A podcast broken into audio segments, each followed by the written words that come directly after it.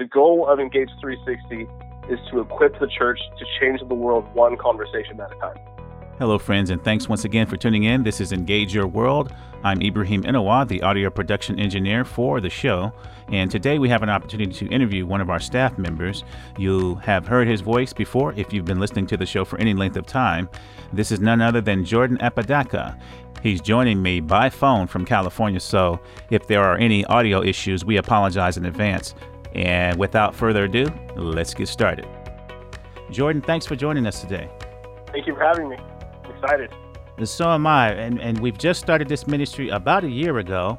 And already we've done some university events, we've done some training at churches. And now we're pleased that you have come alongside us and you're helping us with various tasks and projects. Can you tell us a little bit about who you are? You know, just some random thoughts or what have you. Yeah. So my name is Jordan Apodaca.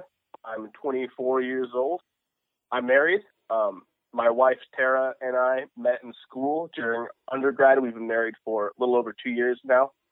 We live in California, uh, Sacramento area, and I'm currently a student at Southern Evangelical Seminary, where I'm pursuing, Lord willing, a master's in philosophy degree as well as a master's of divinity. Hopefully, we'll see how long it takes. Whoa, whoa, whoa, whoa, whoa, whoa! How do you get philosophy in a seminary? That's a good question today's context, where interacting with people of a wide variety of backgrounds, philosophy is a surprisingly helpful degree to have for just understanding the different ideas that are current in our culture. And so, it's, in a lot of ways, like you saw it with Paul in Acts 17, it's a evangelism tool for him. He didn't need apologetic. He didn't need philosophy to be able to talk to these people, but the philosophy was a bridge for him to be able to talk to those people. Excellent. That's true. And especially when you're dealing with evangelism, you do tend to run into a lot of questions. Which brings me to the question what is Engage 360?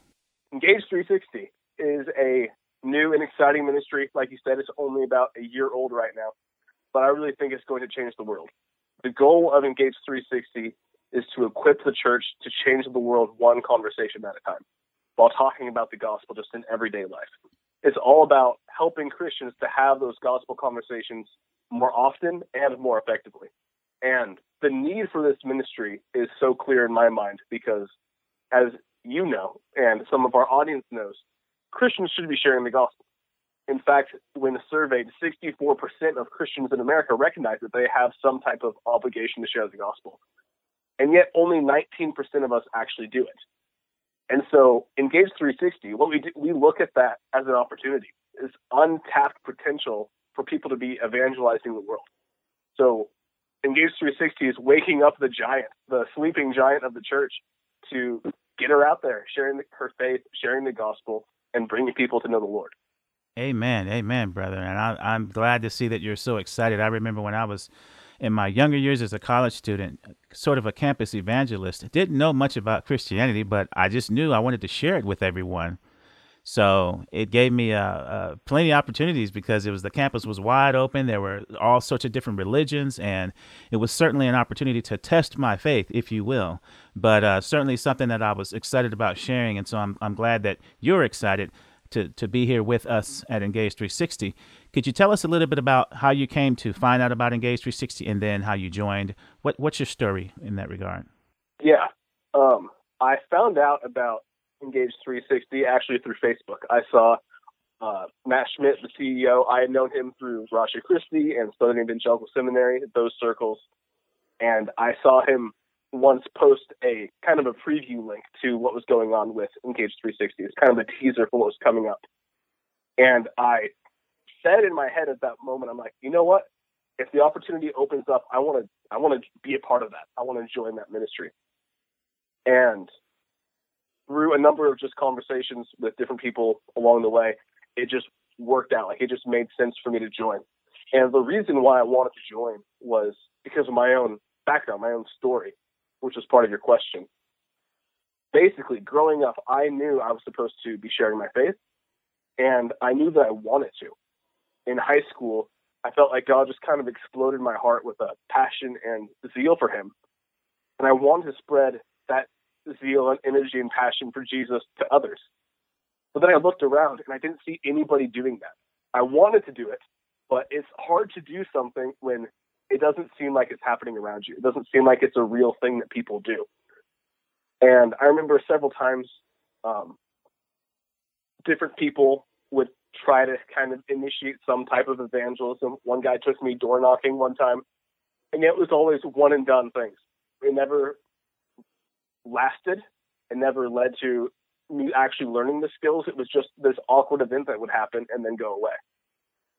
Um, and the same thing happened in college. I went to college for my undergrad degree to study to be a pastor.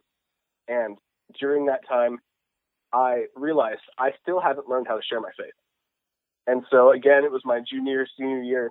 I thought that somebody had kind of been introduced into my life. I'd been praying, God, show me a way to do this, bring someone into my life who can do this. And I thought there was someone who could.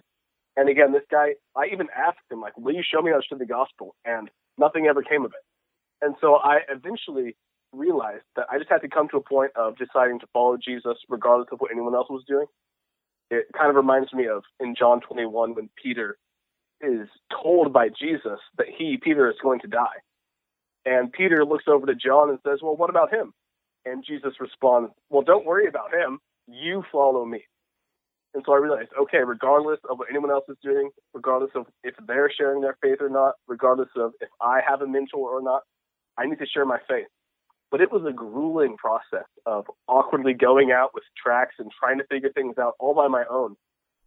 I learned a lot from it, but it was hard. It was really hard. And I don't think that's how it's supposed to be done. I think you're supposed to learn evangelism through mentorship, through discipleship in community. And that's what Engage 360 is all about. And so as soon as the opportunities lined up, I just knew that I wanted to be a part of it. I can resonate with going out there and trying to share your faith and kind of getting hit with the shrapnel. but uh, obviously, learning from those experiences and continuing, not staying down. I mean, because if we have the truth, we're saying that Christianity is true and we're trying to share it. So uh, we shouldn't be, you know, offended if someone rejects us or what have you. We should just continue to tell someone else because somebody needs the gospel, right? Everybody needs it, actually. Also, I want to know what is your role in Engage 360? I have no idea. No, I'm kidding, mainly. so we're all within the ministry. We all do the work of evangelism to some extent. And so I have like a local evangelism ministry that I'm doing here in California. But when it comes to Engage 360, my specific ministry, my specific role here is focused more on the content creation side of things.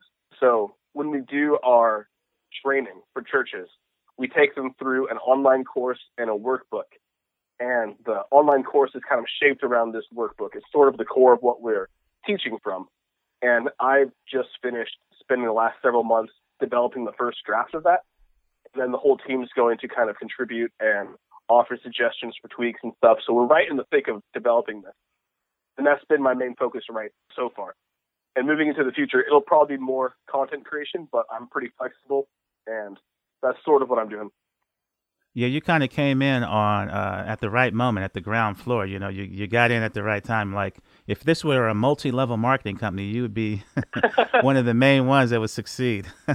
exactly, exactly. Uh, just joking around. Uh, you get a chance to experiment and, and create all sorts of exciting content, and we have a lot of different projects going on, don't we? Yeah, some of the projects. Like there are three big projects. The first one is the church training program, which I briefly explained to you but the idea there is that we have the it's a hybrid. So we have the online course, and then we meet with the churches in person at set intervals as well. And so the main content is delivered online, so people can deliver that on their own timetable. then we come together to strategize, get really particular with our own plans for how we're going to reach our neighbors and our friends and our coworkers and even strangers with the gospel. And then what I love about the program is that we actually do it with that piece that I had been missing growing up is we actually go out into the community with these churches and model it for them.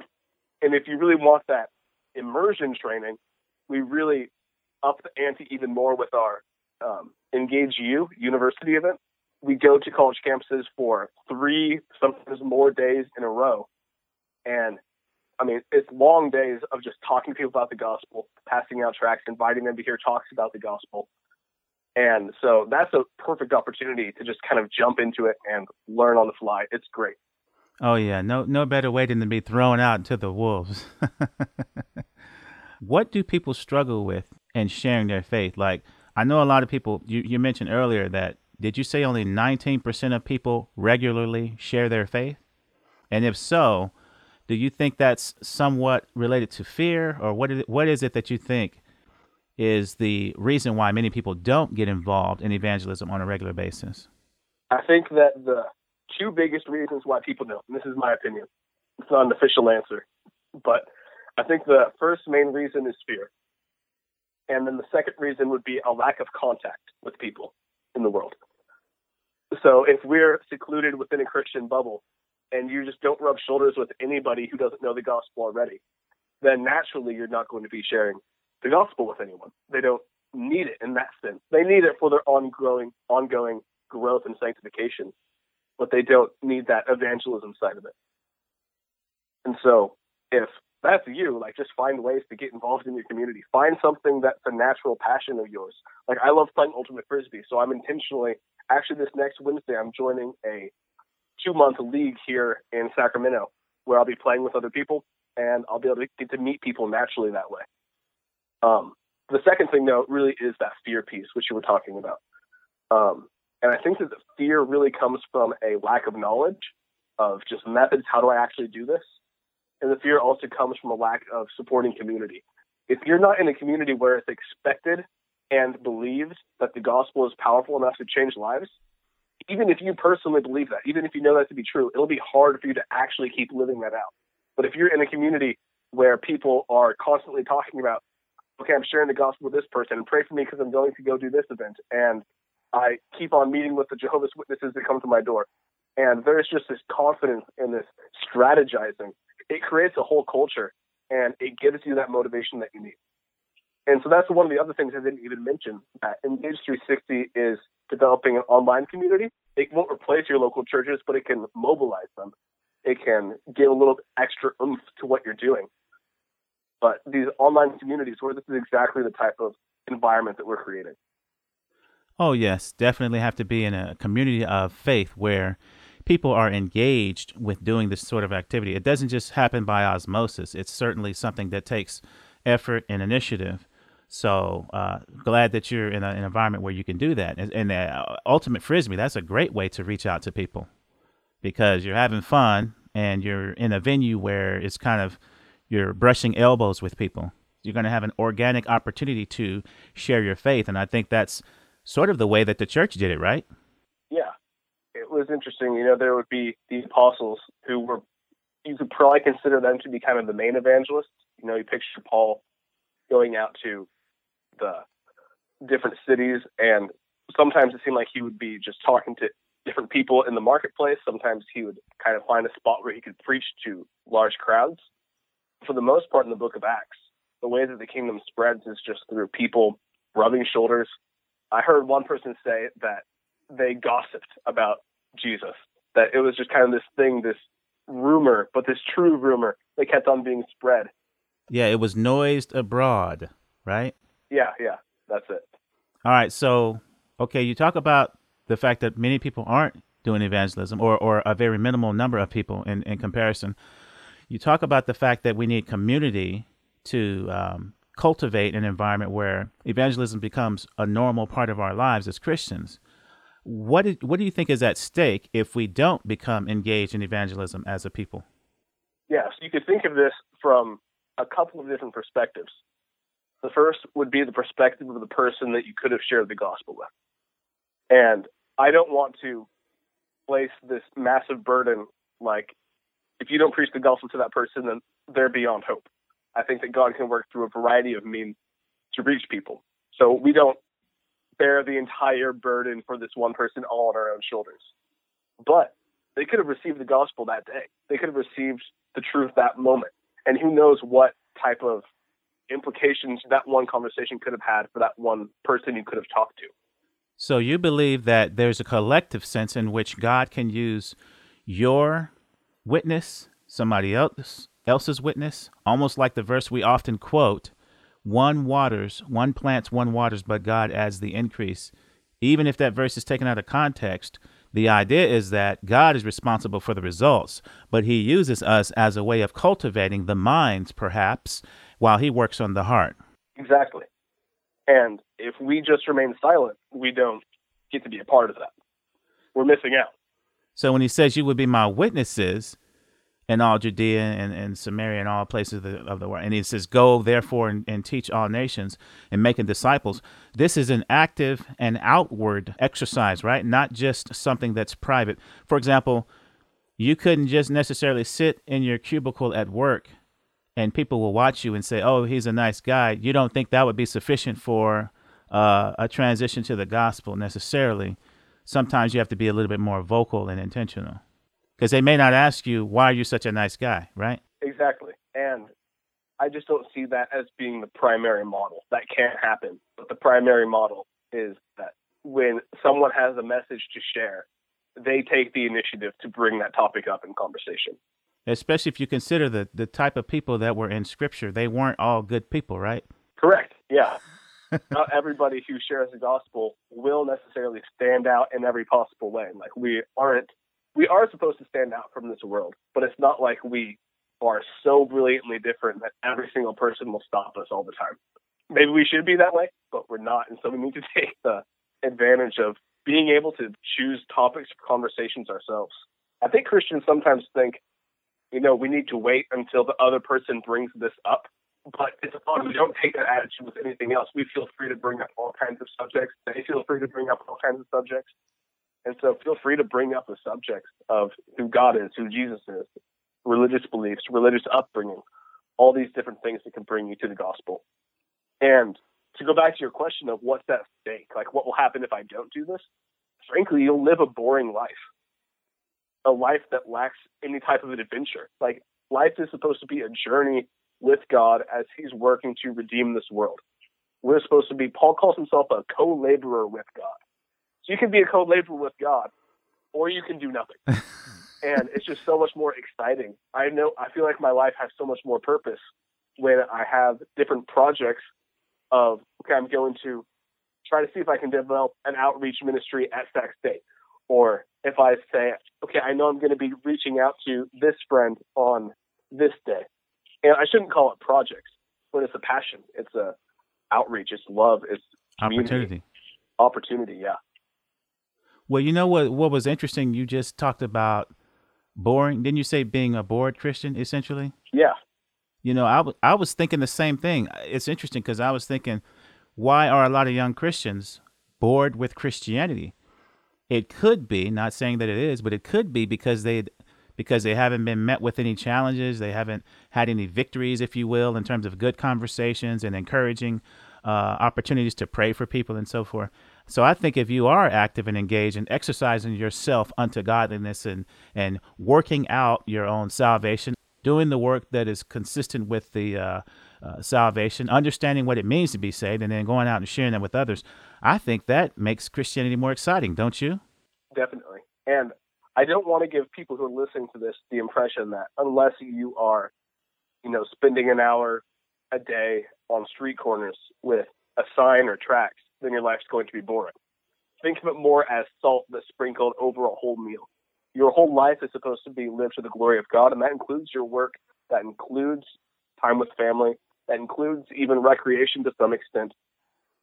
But you want to have that salt, that edge of outward movement toward the world, toward the lost that Jesus had in his whole life, and just sprinkled throughout your life. And it just adds that burst of energy and excitement and purpose. Realizing that this world is not our home, we are journeying through, right? We're not citizens of this world, but we're citizens of another world. I have one last question before our time is up. The question is What is one tip for how people can have conversations about the gospel? What do you think is a good way or a good approach to help people become more involved in this? When I think about becoming better at sharing the gospel, I think of it from two perspectives. I want to be doing it more often, and I want to be doing it more effectively. And so let's talk about the more often bit first. On um, to have conversations more often, think of the imagery of fishermen. Jesus called these fishermen and said, I will make you fishers of men, not just for fish. I'm going to teach you how to draw people to God. Now, when you're fishing, what do you need to be able to bring the fish in? You need a rod and bait. Yeah, you need a bait or a lure, something that gathers them in. And so, what I encourage people to do is to develop conversation lures that you can kind of throw out into a conversation and see if someone will bite on it. The goal is to get the other person to respond to what we said. So you're kind of dropping an idea into the water so the other person has permission to talk about spiritual things. So, for example, if your friend talks about some evil in the world, perhaps a school shooting, you can throw out there, I know, it's so awful. Honestly, as a Christian, I sometimes have a hard time understanding how this world can be so horrible. Now, notice what you did with that type of statement. You brought up your perspective. You said, as a Christian, I find this hard to understand. And you did so in an honest and even vulnerable way, talking about something you don't understand. You've communicated that you're honest about the tough questions and that you don't just want easy answers and that you like thinking about deep things.